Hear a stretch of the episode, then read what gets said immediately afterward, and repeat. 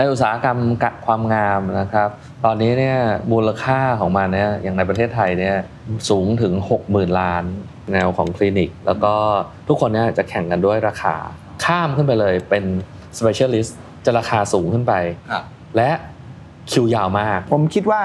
ต่อไปเทรนด์ของโรงพยาบาลในเมืองไทยและเอเชียจะเป็นแบบนี้ ก็คือเป็นโรงพยาบาลเฉพาะทางที่จัดการทุกอย่างให้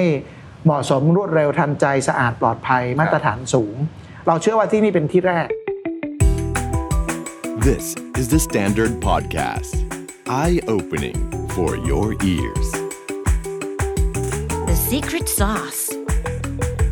สวัสดีครับ ผมเคนนักครินทร์และนี่คือ The Secret Sauce Podcast The Secret Sauce ตอนนี้ได้รับการสนับสนุนโดย โรงพยาบาลวันสิริ What's your secret? เทรนด์สุขภาพและความงามถือได้ว่าเป็นเทรนด์ที่ใหญ่มากๆนะครับ โดยเฉพาะช่วงโควิด -19 เราเห็นแล้วนะครับว่าพฤติกรรมผู้บริโภคเปลี่ยนแปลงใส่ใจสุขภาพและก็ความงามมากยิ่งขึ้นนะครับ เวลาพูดถึงสุขภาพและความงามเนี่ยจริงๆ มันมีหลายมิติจริงๆ ไม่ว่าจะเป็นเรื่องของการรักษาเลยที่เราเห็นนะครับ หรือในแง่ของอตัวที่เราอยากจะป้องกัน ไม่ให้เกิดโรคที่บางคนเรียกว่า wellness หรือว่า well being หรือในมิติหนึ่งที่วันนี้อยากจะชวนคุยเป็นพิเศษครับคือมิติเรื่องของศัลยกรรมนะครับ ตอนนี้ก็ถือได้ว่าเป็นเทรนด์แล้วก็เป็นความต้องการของผู้บริโภคแบบใหม่ๆ ที่อยากจะสวยทั้งภายนอกแล้วก็สวยจากข้างในด้วยนะครับตลาดตรงนี้ความต้องการของผู้บริโภคก็เปลี่ยนไปเช่นเดียวกัน ไม่ได้เป็นแบบเหมือนเดิมเหมือน 10 ปีที่แล้วคำถามสำคัญก็คือถ้าธุรกิจอยากจะกระโดดเข้ามา คว้าโอกาสตรงนี้ที่มีอยู่มากมายมหาศาล แต่ในขณะเดียวกันก็มีคู่แข่งอยู่มากมายมหาศาล เช่นเดียวกัน อะไรคือกลยุทธ์ อะไรคือ positioning หรืออะไรครับคือ unique selling point ที่ทำให้คุณแตกต่างและโดดเด่น วันนี้ครับผมพาไปทำความรู้จักกับธุรกิจหนึ่งนะครับ นั่นก็คือโรงพยาบาลความงามครบวงจร ที่ใช้ชื่อว่าโรงพยาบาลวันสิริครับเป็นโรงพยาบาลที่เปิดใหม่นะครับ แต่ว่าพยายามสร้างความแตกต่างหรือจุดขาย ที่น่าสนใจน่าจะเป็นบทเรียนในการทำธุรกิจให้กับหลากหลายท่านได้ รวมทั้งได้เห็นภาพของสุขภาพภาพของความงาม ว่าตอนนี้ landscape หรือเทรนด์มันเป็นยังไงด้วยนะครับผมพูดคุยกับบุคคล 2 ท่านนะครับ ท่านแรกครับนายแพทย์สรันวรรณจำรัดครับกรรมการผู้จัดการและผู้อำนวยการด้านการแพทย์ โรงพยาบาลวันสิรินะครับท่านที่2ครับคุณวณิกมโนมัยพิบูลครับผู้อำนวยการแผนกพัฒนาธุรกิจโรงพยาบาลวันสิริครับเชื่อว่าทุกท่านจะได้เห็นภาพรวมของธุรกิจความงาม ภาพรวมของธุรกิจสุขภาพ แล้วก็เห็นบทเรียนต่างๆ ที่เขากำลังพยายามอยู่กลยุทธ์ความท้าทายคืออะไรน่าสนใจนะครับสวัสดีสวัสดีทั้งสองท่านนะครับ สวัสดีครับหมอสลัดนะครับยินดีมากเลยที่ได้มาที่นี่นะครับ ซึ่ง ต้องบอกว่าสถานที่เนี่ยมันแตกต่างจากความคิดที่ว่าเรามาโรงพยาบาลมาก การตกแต่งอะไรต่างๆ แล้วก็ทราบว่าที่นี่มีจุดเด่นหรือพยายามจะสร้างเซอร์วิสใหม่ ๆ ที่น่าสนใจมากนะครับ แต่ว่าคงอยากให้พูดถึงก่อนนะครับว่าตอนนี้คนพูดถึงเทรนด์สุขภาพ พูดถึงเทรนด์ความงามหรือในแง่ของการที่อ่าศัลยกรรมอะไรต่างๆค่อนข้างเยอะว่าเป็นโอกาสใหม่เต็มไปหมดเลยแล้วคนก็สนใจเยอะเลยอยากจะให้เล่าภาพอย่างนิดนึงครับว่า ตอนนี้ในอุตสาหกรรมการแพทย์อุตสาหกรรมความงามตัวนี้มันเติบโตยังไง landscape มันเป็นยังไง ก็ในอุตสาหกรรมความงามนะครับ ตอนนี้เนี่ยมูลค่าของมันเนี่ยอย่างในประเทศไทยเนี่ยสูงถึง 60,000 ล้านนะครับแล้วก็คาดหมายว่าจะมีการเติบโตนะฮะในระดับ double digit หลังจากโควิดนะครับเพราะว่าได้อั้นกันมานานอืมนะฮะปกติแล้วเนี่ยคาดการไว้เนี่ยประมาณ 5%กว่า 6%ครับนะฮะแต่ว่าพอหลังโควิดปุ๊บเนี่ยทุกระลอกเนี่ย จะมีการที่ demand มันอั้นไว้พอถึงว่าเวลาปุ๊บเนี่ย spike demand มัน spike ขึ้นมา คนก็จะบอกว่าเร่งมาทำกันเยอะแยะอะไรอย่างเงี้ยครับซึ่งก็จะซึ่งมีในตัวในตอนนี้เนี่ยที่มันอั้นมาแต่ว่ามันไม่ได้แค่มาชั่วคราวคือคุณวันนี้มองไหมครับว่าหลังจากนี้ก็จะเป็นเทรนด์ระยะยาวไปเลยจะมีเทรนด์ระยะยาวอยู่แล้วครับ เพราะว่าในกระทั่งทั่วโลกเองนะฮะการคาดหมายของการเติบโตของอุตสาหกรรมเนี้ยก็เรียกได้ว่าสูงแล้วก็เติบโตขึ้นอยู่เรื่อย ๆ เลยอืมนะครับ ตัวดีมานของประเทศไทยเองนะครับ คนที่ทำสัญญกรรมหรือว่าทำหัตถการเกี่ยวกับความสวยงามนะฮะเทียบกันเป็น percentage แล้วเนี่ยยังต่ำกว่าเปอร์เซ็นต์ใน US ในเมืองจีนในอ่าเกาหลีหรืออะไรพวกเนี้ยครับยังต่ำอยู่มากนะครับ เพราะฉะนั้นยังมีโอกาสที่จะเติบโตขึ้นเยอะเลย โดยเฉพาะอย่างยิ่งนอกจากในประเทศไทยแล้วยังมีกลุ่ม CLMV นะครับ แล้วก็มีกลุ่มที่เป็นอินเดียกับรัสเซียเนี่ยอีกเยอะมากครับครับน่าสนใจมากคุณหมอแล้วครับคุณหมออยู่ในวงการนี้มานานเห็นความเปลี่ยนแปลงอะไรบ้าง และตอนนี้มองไปในอนาคตเนี่ยมันเปลี่ยนแปลงไปยังไงครับอ่าสิ่งที่เปลี่ยนแปลงอย่างแรกคือ ผมคิดว่าเรามีความรู้มากขึ้นครับคนไข้มีการเตรียมตัวมากขึ้น มีการค้นหาข้อมูลในอินเทอร์เน็ตมากขึ้น เพราะฉะนั้นเรื่องสมัยก่อนเรื่องที่เราไม่รู้ เช่น เทคนิคการผ่าตัด การเตรียมตัว สิ่งที่อยากได้หรือว่าข้อมูลต่างๆเนี่ยมันมีท่วมไปหมดในอินเทอร์เน็ต คนไข้ก็สามารถเข้าถึงข้อมูลได้มากขึ้น แล้วก็รู้ว่าตัวเองต้องการอะไร เพราะฉะนั้นเทรนด์ของโลกต่อไปมันก็จะเป็นเทรนด์ที่คนไข้สามารถจะมีข้อมูลปรึกษาออนไลน์ หรือว่ามีความต้องการเฉพาะก่อน แล้วก็ไปวิสิตตรงหน้างานนะฮะฉะนั้นตอนนี้ความรู้ทั้งในแง่ของคนที่เป็นคุณหมอเองก็ดีขึ้นมากเทคโนโลยี ความรู้ในฝั่งคนที่เป็นผู้บริโภคเองก็ดีขึ้นมาก นะครับแล้วผมต้องถามในแง่ของอการที่เราหันมาเปิดโรงพยาบาลของตัวเองมันสริที่นี่เนี่ยมันเห็นโอกาสอะไร แล้วมันแตกต่างยังไงในตลาด หรือว่าเขาแข่งขันกันอะไรในตลาดออย่างแรกเลยเราเป็นคลินิกเล็ก ๆ ที่ทำมาอ่า20 กว่าปีเกือบ 30 ปีนะครับ ผมก็เห็นว่า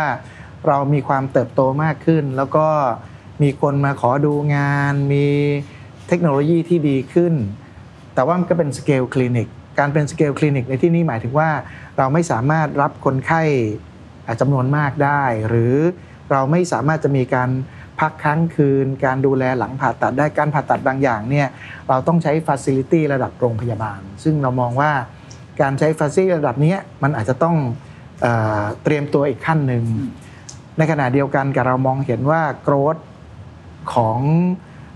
เทรนด์ของศัลยกรรมเนี่ยมันสามารถจะเติบโตไปได้อีกถ้า เราโพสิชัน n ตัวเองได้ชัดเจนครับเราก็เลยคิดว่าเป็นโอกาสอันดีที่เราจะเป็น new player เข้ามาจากคลินิกขยายขึ้นมาเป็นโรงพยาบาลขนาดเล็ก แล้วก็ต่อไปก็จะขยายเป็นโรงพยาบาลขนาดกลางครับหรือขนาดใหญ่ครับคุณวันนี้ครับในฐานะที่ดูแลด้านการเงินมาก็น่าจะต้องมองให้ชัดใช่ไหมครับว่า positioning ที่คุณหมอพูดเนี่ยในตลาดตอนนี้เป็นยังไงแข่งขันกันที่อะไรแล้วเราเนี่ยจะ differentiate หรือสร้างความแตกต่างได้ยังไงครับในตลาดของ ประเทศไทยโดยเฉพาะอย่างยิ่งประเทศไทยแล้วกัน เราจริงๆ เราแยกเซกเมนต์มาได้หลายอย่างครับนะครับ โดยทั่วไปแล้วเนี่ยถ้าเกิดว่าในแง่ของ mass market เลยนะครับ ก็จะเป็นแนวของคลินิก แล้วก็ทุกคนเนี่ยจะแข่งกันด้วยราคานะฮะกระทั่งจุดที่จะเป็นโรงพยาบาลขึ้นมานะครับ จะเป็นจุดที่สูงมาหน่อย แต่ว่าก็จะไม่ได้มีการเน้นเรื่อง specialist จริง ๆนะครับ ก็จะเป็น ระดับสูงขึ้นมาอีกจากคลินิกอีกหน่อยนึงแต่ว่าก็เล่นราคากันอีกเหมือนกันเพราะเป็น mass market นะฮะแล้วก็จะมีข้ามขึ้นไปเลยเป็น specialist นะครับคือเป็นคุณหมอที่เป็น specialist ครับเปิดคลินิกเอง ซึ่งอันเนี้ยก็จะเป็นคุณหมอแต่ละคนแต่ละคนแต่ละคนแต่ละคนชำนาญในแต่ละอย่างเท่านั้นคุณหมอสรันที่ถนัดใช่ถนัดที่เราเคยทำมาว่าเป็น top 5เรื่องจมูกครับนะฮะเราก็จะมี specialist ในแล้วก็ specialist อันเนี้ยจะราคาสูงขึ้นไปครับและ คิวยาวมาก เพราะว่าทำผมหมอทำคนจริงเดียวไหมคุณหมอเป็นไปได้ครับหลายเดือนก็คิวหลายเดือนได้ครับนะครับ ก็จะมี segment อีก segment หนึ่งที่บินไปเมืองนอกเพื่อทำนะครับ แต่จะดีจริงไม่ดีจริงเราไม่รู้นะฮะก็มีต้นทุนที่สูงขึ้นไปอีกระดับหนึ่งครับเพราะฉะนั้นระดับกลางนะครับ ระดับกลางที่เป็นของดีคุณภาพดีและราคาสมเหตุผลเนี่ย ยังขาดอยู่อืมนี่คือช่องว่างของการนี่คือช่องว่าง ที่เราคิดว่าเราเนี่ยน่าจะเติมเต็มตรงนี้ได้ครับนะครับ ในมุมมองคุณหมอแล้วครับอ่าในแง่ของเมื่อกี้คือ positioning แง่ธุรกิจ จริง ๆ ก็คงจะต้องมีการสร้างความแตกต่างเพราะเมื่อกี้เราก็พูดถึงว่า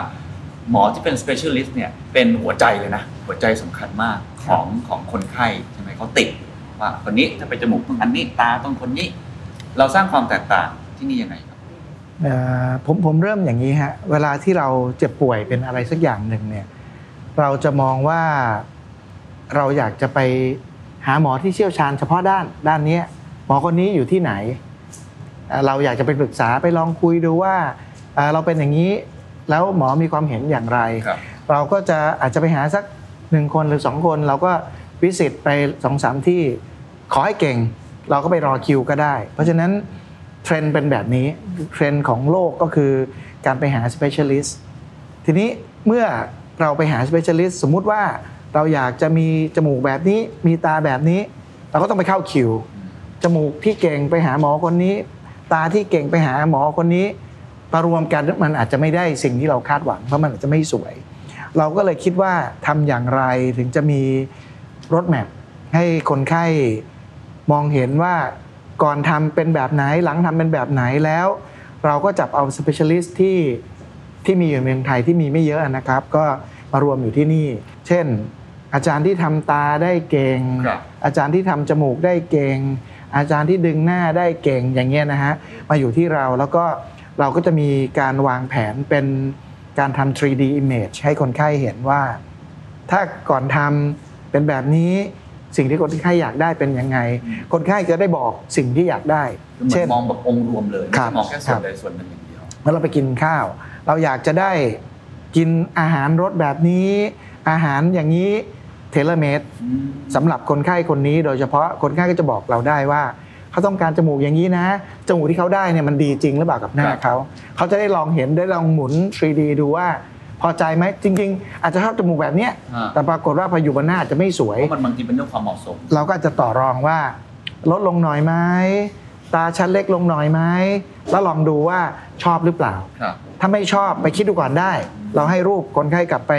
ลองถามญาติพี่น้องดูว่าชอบไหม เราค่อยมาคุยกันว่าใช้เทคนิคแบบไหน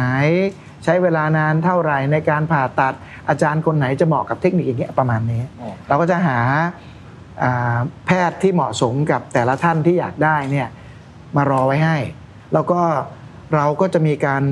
เตรียมตั้งแต่ก่อนผ่าตัด ต้องเตรียมอะไรบ้างมีแพทย์ คอยตรวจร่างกายว่ามีความพร้อมอะไร ข้อห้ามอะไร หลังผ่าตัดต้องเตรียมตัวยังไง มีคนดูแลปรึกษา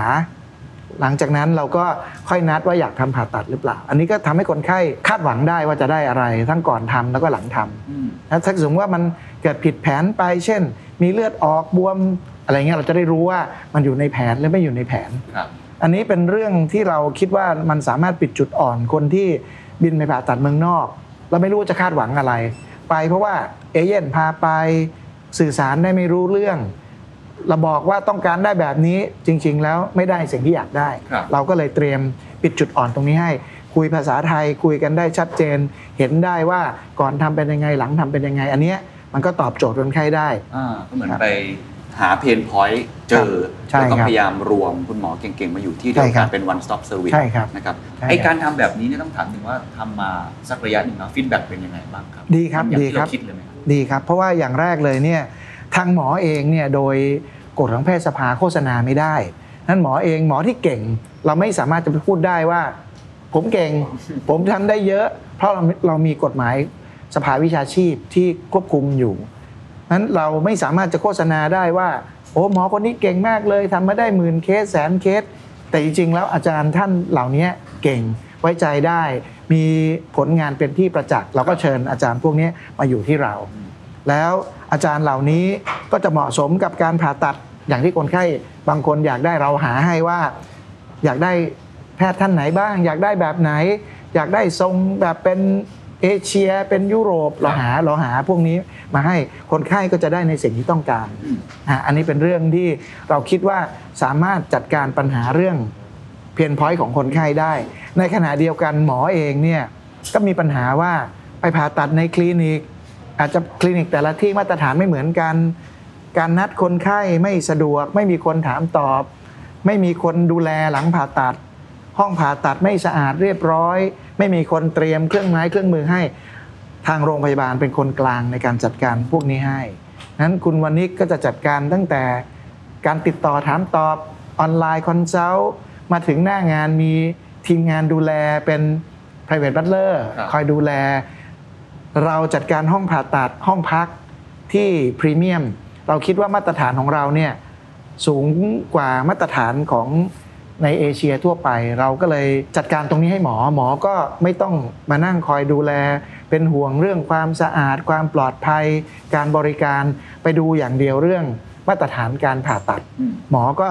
สบายใจเรื่องนี้ ทางเราจัดการรับภาระพวกนี้ให้หมดครับนั้นคนไข้ก็สบายใจว่า ได้ในสิ่งที่ต้องการ หมอก็สบายใจว่ามีคนดูแลให้ ไม่ต้องคอยห่วงว่ากลางคืนต้องโดนตามตอนดึกหรือเปล่านะครับเราก็เราก็จัดการเรื่องนี้ให้ปลอดภัยแล้วก็สะดวกเหมาะสม ผมคิดว่าต่อไปเทรนด์ของโรงพยาบาลในเมืองไทยและเอเชียจะเป็นแบบนี้ เป็นโรงพยาบาลขนาดเล็กใช่แบบนี้เหรอครับใช่ก็คือเป็นโรงพยาบาลเฉพาะทางที่จัดการทุกอย่างให้เหมาะสมรวดเร็วทันใจสะอาดปลอดภัยมาตรฐานสูง เราเชื่อว่าที่นี่เป็นที่แรก ปัจจุบันเราเริ่มเห็นแล้วว่าหลายที่เริ่มพยายามจัดเป็นหมอเฉพาะทางรวมกลุ่มคล้าย ๆ เรา แต่ว่าเราได้เรียนเชิญอาจารย์ที่มีประสบการณ์สูง แล้วก็เป็นผู้เชี่ยวชาญเฉพาะเฉพาะทางอย่างนี้ครับใช้คำว่าเป็นทีม Avenger ของเราอ่าเป็น master ในเป็นด้านเป็น master ในแต่ละด้าน ซึ่งหลังบ้านของแต่ละที่ดัง ๆ ก็จะมี master เหล่านี้ครับอยู่แต่ไม่เป็นที่ครับโฆษณาไม่เป็นที่รู้จัก เราก็เชิญท่านเหล่านี้มาอยู่ที่เราเพื่อ ให้ช่วยทำให้มาตรฐานโรงพยาบาลเราสูงขึ้นครับโอ้ชัดเจนแล้วก็เห็นภาพนะครับเดี๋ยวครับผมจะกลับมาถามต่อเรื่องความท้าทายในการรวมอเวนเจอร์ครับก็ไม่ผมเชื่อว่าไม่ง่ายอ่าทีนี้กลับมาในเชิงตัวบริการ เพราะเมื่อกี้คุณหมอก็เกริ่นไว้นิดนึงว่า ถ้ามาที่นี่เนี่ยนอกจากได้ในแง่ของ hospital ที่เราพยายามรวมความเป็นเลิศด้านการแพทย์แล้วก็คือ hospitality ด้วยใช่ครับใช่ไหมครับอันนี้ที่คุณวนิกเน้นมากเลยอยากให้เล่าให้ฟังนิดนึงว่าเราพยายามสร้างอะไรสร้างประสบการณ์แบบไหนใช่ครับ โดยการสร้างประสบการณ์ของลูกค้านะฮะเรามองว่าการมาโรงพยาบาลเนี่ยมันไม่ควรจะมาแล้วบอกว่ามีกลิ่นยา มีอะไรแบบอี้อ่าน่ากลัวอะไรเงี้ยนะครับ เพราะฉะนั้นเนี่ยเราบอกว่าทุกคนที่มาโรงพยาบาลต้องการพัฒนาตัวเองอืมนะฮะต้องการสร้างอ่าแล้วก็เปลี่ยนแปลงบางอย่างกับตัวของเราเองเพื่อสิ่งที่ดีกว่าครับเพื่ออนาคตนะครับเพ ราะฉะนั้นเวลาที่มาเนี่ยเราต้องการให้ประสบการณ์ของเขานะเป็นประสบการณ์ที่ดีงามนะฮะแล้วก็มีความสุข การทำอย่างนั้นได้ เราไม่ได้เซิร์ฟแค่ความเป็น hospital แต่ว่าเราต้องเป็น hospitality อืม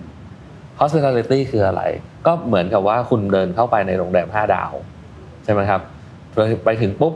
มีแวลเล่นะฮะมี butler คอยประกบตั้งแต่ลงรถ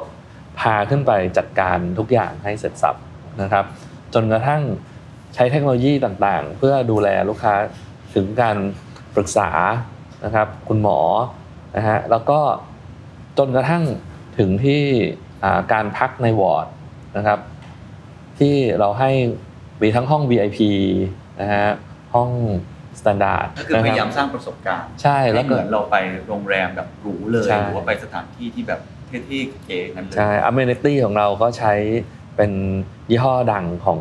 ประเทศไทยที่ส่งออกประเทศต่างๆประเทศมากมายนะครับ หรืออย่างอุปกรณ์การแพทย์ของเรา เราก็ใช้ที่เป็นไฮเทคแล้วก็รุ่นใหม่นะครับ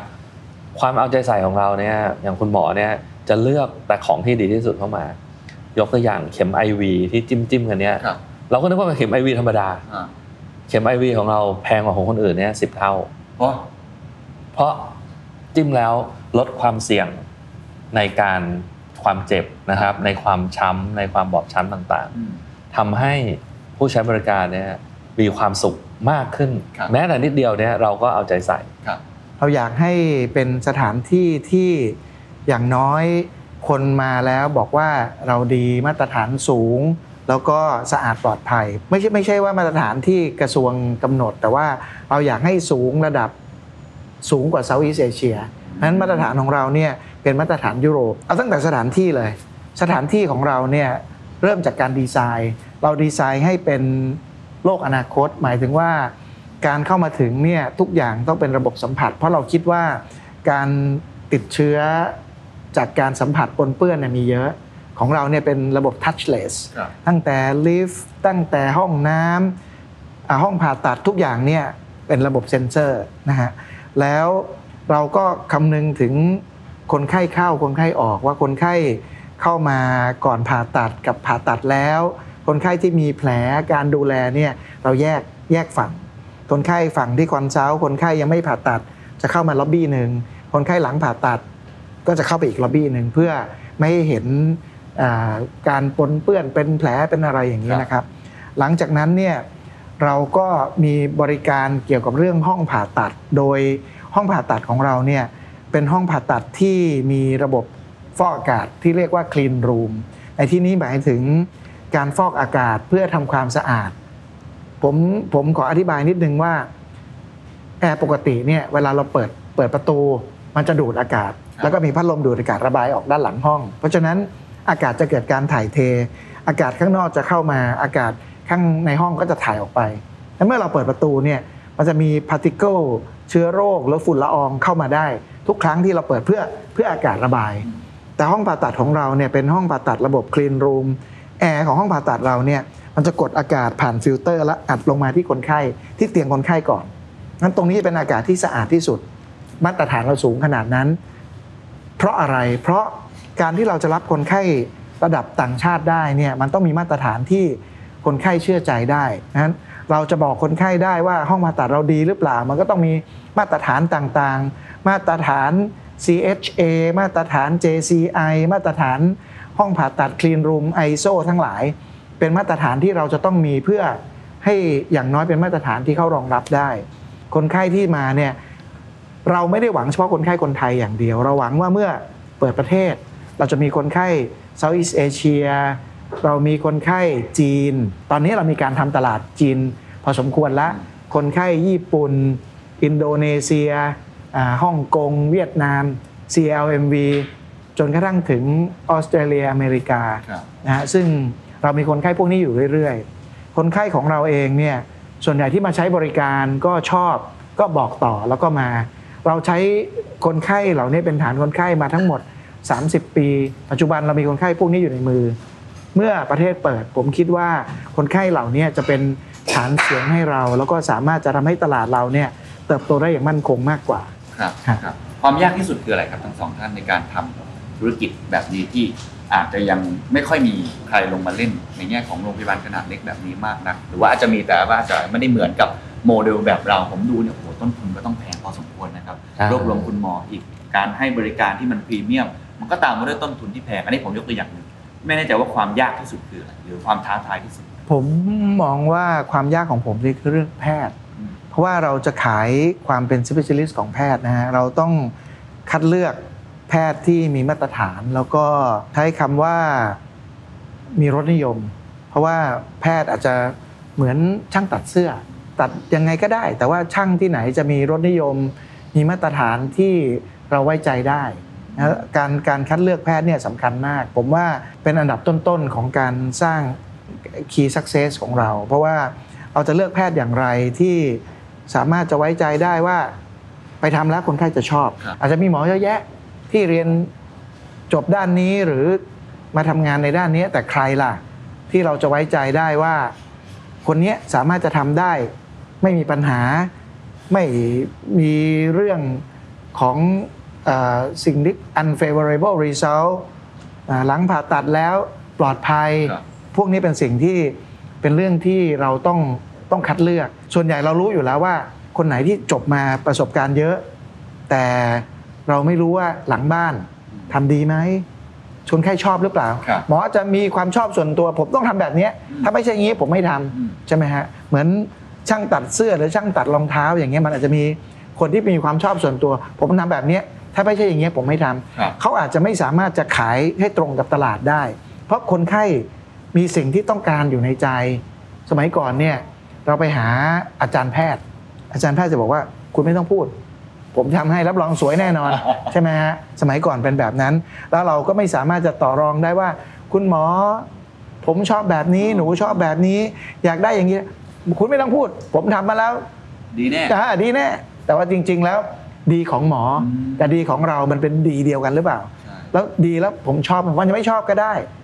เราดูหนังเกาหลีทุกวันเราชอบเกาหลีอะอย่าเป็นอย่างเงี้ยหมอบอก คุณเกาหลีไม่ได้หรอกอย่างเงี้ยมันเป็นเรื่องความพอใจใช่ไหมฮะสัญญกรรมมันไม่ใช่เรื่องของการความถูกต้องอย่างเดียวเป็นอ่า aspect มันเรื่องครับมันเป็นเรื่องความพอใจด้วย มันเป็นเรื่องของรสนิยมด้วยทำยังไงเราจะหาแพทย์ที่มีฝีมือ มีรสนิยมอ่าแล้วก็คุยกับคนไข้ได้ อันนี้หายากยากนะอ่าแล้วก็ เราก็จะอาจจะไปอ่านในข้อมูลในอินเทอร์เน็ตว่าหมอคนนี้เก่งหมอคนนี้ดี มันดีจริงอย่างที่เขาพูดหรือเปล่าอืมอันนี้เป็นสิ่งที่เราต้องเอาตะแกรงร่อนร่อนเตรียมมาให้สำหรับคนไข้ เพื่อเราจะได้บอกว่าเราหาพวกนี้อยู่ที่นี่ หมอบางคนอาจจะเป็นที่รู้จักละครับแต่บางคนอาจจะไม่เป็นที่รู้จัก แต่เรารู้ว่าอีกระยะหนึ่งเขาต้องดังแน่ๆ เราก็จะรับตัวมาอยู่ในทีมของเราดังนั้นเรามีความชำนาญที่เป็น key success ของเราคือการหาหมอที่ชำนาญตรงนี้มาให้เราครับ ผมว่าอันนี้สำคัญที่สุด การบริหารจัดการหมอเนี่ยเป็นเรื่องยากมาก ยากยังไงบ้างครับอธิบายได้ไหมครับหมอก็เป็นศิลปินนะบางทีเราถ้าทานศิลปินเนี่ยก็ต้องมีการบริหารจัดการที่แบบศิลปินใช่ เห็นภาพครับแล้วก็รู้สึกว่าเอ่อการที่มองผู้บริโภคเป็น global citizen เนี่ยครับมันเป็นการยกระดับเราขึ้นมาด้วย ก็เลยอยากจะชวนคุยช่วงท้ายๆ เราได้ยินเรื่อง medical tourism ค่อนข้างเยอะในประเทศไทย แล้วก็เราเห็นว่าเราพยายามยกระดับ ทั้ง value chain และ supply chain ของวงการการแพทย์ ให้เราเป็นหับให้ได้เป็นศูนย์กลาง ซึ่งในแง่ของ medical tourism ในเรื่องของบริการจริงเราก็เป็นมาสักพักอยู่แล้วนะครับอันนี่อยากทราบมุมมองทั้งสองท่านว่าในฐานะที่เป็น player อยู่ในตรงนี้ด้วยเนี่ยพูดภาพใหญ่เลยว่า ประเทศไทยเนี่ยจะสร้างให้ตัวเองเป็นเรื่องของ medical hub ทั้งในมุมต่างๆ บริการเอง หรือว่าในมุมการแพทย์หรือว่าต้นทางที่เป็นเครื่องมือแพทย์เองก็ตามที เราจะถึงจุดนั้นได้ยังไงครับครับ ก็ในตลาดของ medical tourism เนี่ยเป็นจุดที่น่าสนใจมากนะฮะตลาดของทั่วโลกเนี่ยมีมูลค่าถึง1แสนล้านเหรียญต่อปีนะฮะในช่วงของโควิดเนี่ยชะงักไป แต่ว่าถามว่าจะกลับมาไหมต้องกลับมาแน่ครับมีการ forecast ว่าการเติบโตเนี่ยระดับ double digit ต่อปีอืมนะครับ จะต้องขึ้นไปถึงระดับบอกว่าสอง แสนล้านเหรียญเนี่ยภายในอีกห้าหกปีข้างหน้าเติบโตสองเท่าอะใช่ครับ มันตกใจมากฮะแล้วมันเป็นเทรนด์ที่เราเนี่ยน่าที่จะตักตวงไว้ได้มากครับเพราะว่าจากการที่เขาทำ global survey กันเนี่ยเมืองไทยเนี่ยเป็น destination ที่อยู่ระดับท็อปเลยนะครับ อยู่ในเอ่อ share of mind ของผู้ที่จะทำสัญญกรรมทั่วโลกเนี่ยมากเลย ถามว่าทำไม เพราะอย่างแรกสุด vacation ในเมืองไทยเนี่ยมัน attractive อยู่แล้วครับข้อสองคอสในการทำสัญญกรรมนะครับ ในเมืองไทยเนี่ยต่ำมากเรียกได้ว่าผมยกตัวอย่างทำหน้าอกที่ US กับที่เมืองไทย ที่เมืองไทยถูกกว่าครึ่งหนึ่งอืมนะฮะทำตาที่เมืองไทยเนี่ยถูกกว่าเนี่ยเป็นเกือบสิบเท่า แล้วมาตรฐานการแพทย์ของเมืองไทยเนี่ยตาม World Ranking นะครับ ตอนเนี้ย World Ranking ของประเทศไทยเนี่ยไต่ระดับขึ้นมาได้ดีมากเลยครับเพราะฉะนั้นเนี่ยถามว่าถ้าคุณภาพเราก็ดี มาตรฐานเราก็ดี branding เราก็ดี ราคาเราก็ถูกนะครับ สิ่งประกอบอีโค y ิสเต็มทั้งหลายมันก็ดี ใครที่ไหนจะไม่มาอืมแล้วการที่สร้างอย่างนี้ได้นะครับ ถามว่าการที่จะสร้างแบรนดิ้งพวกอย่างนี้ได้ มันต้องมีองค์ประกอบรวมๆได้การสนับสนุนจากรัฐนะครับ เพื่อที่จะกระตุ้นให้คนเนี่ยเข้ามา นะเราอะได้เป็นตัวแทนของอย่างทางพวกคลินิกศัลยกรรมเนี่ยอะไปออกรถโชว์กับทางการท่องเที่ยวแห่งประเทศไทยมาแล้วนะฮะตอนนี้เป็นคลินิก ไปที่ Middle East ไปรัสเซีย ตลาดพวกเนี้ยบูมมากนะครับ ถามว่าทางรัฐจะมีการส่งเสริมมากขึ้นไปกว่านี้อีกไหมนะฮะรวมถึงอีโค y ิสเต็มต่างๆ ที่เรา partner เข้ามา ไม่ว่าจะเป็น tourism F&B Retail ทาง การคมนาคมทั้งหลายครับนะครับ พวกเนี้ยเป็นปัจจัยทั้งหลายที่จะช่วยส่งเสริม แล้วสร้าง branding ของประเทศไทยให้ขึ้นไปสู่ระดับโลกทั้งสิ้นครับนะครับหมอมีอะไรจะเสริมตรงนี้ไหมครับเอ่อเรื่อง medical hub เนี่ยผมคิดว่าเป็นเรื่องใหญ่ ต้องยอมรับว่าหมอไทยเนี่ยเก่ง แล้วก็เมื่อเมื่อเราเก่งและดีมันก็เกิดการบอกต่อ แต่การเป็น medical hub เนี่ยมันเป็นเรื่องสำคัญว่ามันคอนซูมเยอะมาก มันต้องเอาหมอไปเพื่อรักษาคนต่างชาติทั้งที่ในเมืองไทยหมอที่รักษาคนไทยเองก็ไม่พออยู่แล้ว ก็เป็นปัญหาที่ยุคหนึ่งเราเคยเราเคยจะบูมให้ประเทศไทยเป็น medical hub หลังจากนั้นเนี่ยก็รู้สึกว่ามันไม่สามารถทำได้ เพราะมันดึงหมอออกจากระบบ ซึ่งอันนี้เป็นเรื่องเชิงนโยบาย เดิม medical hub เนี่ยอยู่กับททท ปัจจุบันเนี่ยโอนย้ายเข้ามากระทรวงสาธารณสุขซึ่งอาจจะมีนโยบายอีกแบบหนึ่งครับ ตอนนี้เรามีตลาดทั้งทางด้านอเมริกา ทางด้านMiddle East ก็เข้ามาที่เมืองไทยเพื่อมาผ่าตัดรักษามาดูแลเรื่องสุขภาพ อีกอย่างหนึ่งที่เป็นเทรนด์ที่ผมคิดว่ากำลังจะมาก็คือเรื่องของการ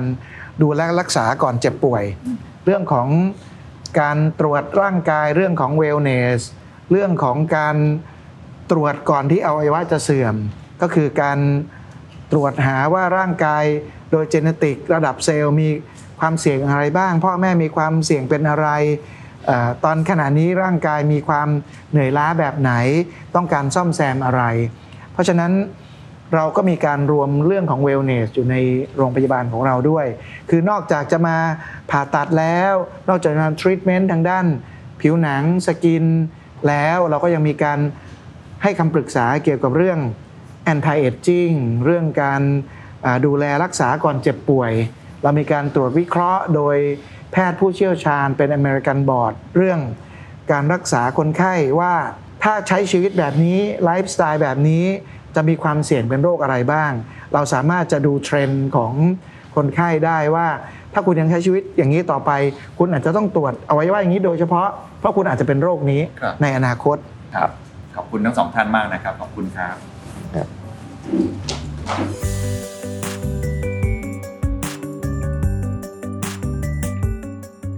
ณหมอครับเครื่อง bioscan มันคืออะไรครับ อ๋อเครื่อง bioscan ก็จะเป็นเครื่องที่ตรวจดูความเสื่อมของเซลล์ตั้งแต่ระดับเซลล์อะค่ะว่าในอวัยวะของเราเนี่ยตัวเซลล์เนี่ยมันมีการทำงานที่ผิดปกติหรือเปล่าอย่างเงี้ยเป็นการตรวจค่าพวกความต่างศักย์หรือว่าค่ากระแสไฟฟ้า เพราะโดยปกติเซลล์ของเราเนี่ยจะมีกระแสไฟฟ้าอยู่แล้ว แต่ถ้ามันมีการอักเสบมันมีความเสื่อม ค่าพวกเนี้ยมันจะเบี่ยงเบนจากค่าปกติ แล้วเครื่องเนี้ยก็จะมีการประมวลผลเอาเอาสิ่งที่มันเบี่ยงเบนไปจากค่าปกติเนี่ยแล้วก็จะ report ออกมารายงานออกมาให้เราเห็นเป็นลักษณะเป็นแถบสีเพื่อให้เข้าใจง่าย แล้วเราดูแล้วมันบอกอะไรกับเราครับ มันก็จะบอกว่าเซลล์นั้นๆ ที่ทำหน้าที่นั้นๆเนี่ยมันเริ่มมีความเสื่อมแล้วนะ อ่าสมมุติว่าเรายังทำงานได้ปกตินะกระฉับกระเฉงว่องไวแต่อ้าวแต่จริงๆแล้วเซลล์สมองเราเสื่อมแล้ว ถ้าสมมติว่าเราเป็นคนนอนน้อย เราเป็นคนทานเหล้าอ่าเราเป็นคนเครียดง่ายแบบไลฟ์สไตล์ที่เราอย่างนี้อ่าอยู่ในในมลภาวะที่ครับเสี่ยงต่อการได้รับสารพิษหรือสารโลหะหนัก ถ้าเราไม่ปรับ แล้วตอนนี้เซลล์มันเสื่อม แต่เรายังทำงานได้ เราเราบอกเราบอกได้เลยว่าอีก 5 ปีหรือ 10 ปีข้างหน้า มันอาจจะเป็นโรคสมองเสื่อมโอ้หรือว่าหัวใจก็เหมือนกันครับลักษณะอย่างเงี้ยวันนี้เราไปตรวจหัวใจ ตรวจขึ้นไฟฟ้าหัวใจปกติ เช็คเลือดทุกอย่างเดี๋ยวหัวใจปกติหมดเลย แต่ถ้าเซลล์มันเริ่มเสื่อม แล้วเรายังยังมีอ่าไลฟ์สไตล์ที่ยังเสี่ยงอยู่ครับเราก็เราก็อาจจะมีปัญหาในอนาคต อันนี้มันเป็นการเหมือนกัน ทำนายการคาดการณ์ล่วงหน้าว่าเรามีความเสี่ยงอะไรบ้าง ถ้าเป็นการตรวจเลือดที่เป็นอ่าตรวจสุขภาพทั่วๆไปประจำปี อันนั้นเราจะตรวจเช็คว่าเราเป็นโรคแล้วหรือยังอืมนะคะ แต่อันนี้เนี่ยจะตรวจคือเซลล์เรามีปัญหาแล้วหรือยัง เหมือนตรวจดูอนาคต ว่ามีแนวโน้มใช่เพราะว่าถ้าถ้าจริง ๆ ถ้าเรามีเซลล์เสื่อม มันเป็นสัญญาณเตือนว่าในอนาคตเราจะเป็นโรคนั้นโอ้แต่ณตอนนี้เรายังไม่เป็นโรคเพราะฉะนั้นอันนี้มันเป็นการเรียกว่าเป็นการตรวจแบบคือการดูแลเชิงป้องกันอืมใช่ไหมคะเพราะว่าถ้าเรารู้ว่าเซลล์เราเสื่อม แต่ตอนนี้เรายังไม่เป็นโรคแต่เรามีโอกาสจะเป็นโรคในอนาคต เรามาดูแลกันสุขภาพกันณตั้งแต่ก่อนเป็นโรค มันจะดีกว่าที่เป็นโรคแล้ว เพราะบางโรคเป็นแล้วมันไม่หาย ครับ ต้องทานยาตลอดชีวิตใช่อ่าโอ้ดีเลยครับ จะเป็นได้ครับลักษณะอะนั้น งั้นเราลองดูเลยดีกว่าค่ะว่าเชิญเลยเซลค่ะล์ผมจะเสื่อมหรือเปล่าค่ะเชิญต้องค่ะ ทำยังไงบ้างครับ ค่ะ ต้องถอดรองเท้าเมย์เมย์เมย์มาช่วยหมอหน่อยถอดรองเท้าค่ะ แล้วก็นาฬิถกา อดเครื่องประดับ เราจะดูได้ทั้งหมด 8 ระบบนะคะมันก็จะสแกนออกมาทั้งหมดก็คือระบบทางเดินอาหาร ระบบสมนี่สมอง หัวใจ ระบบประสาทอัตโนมัติ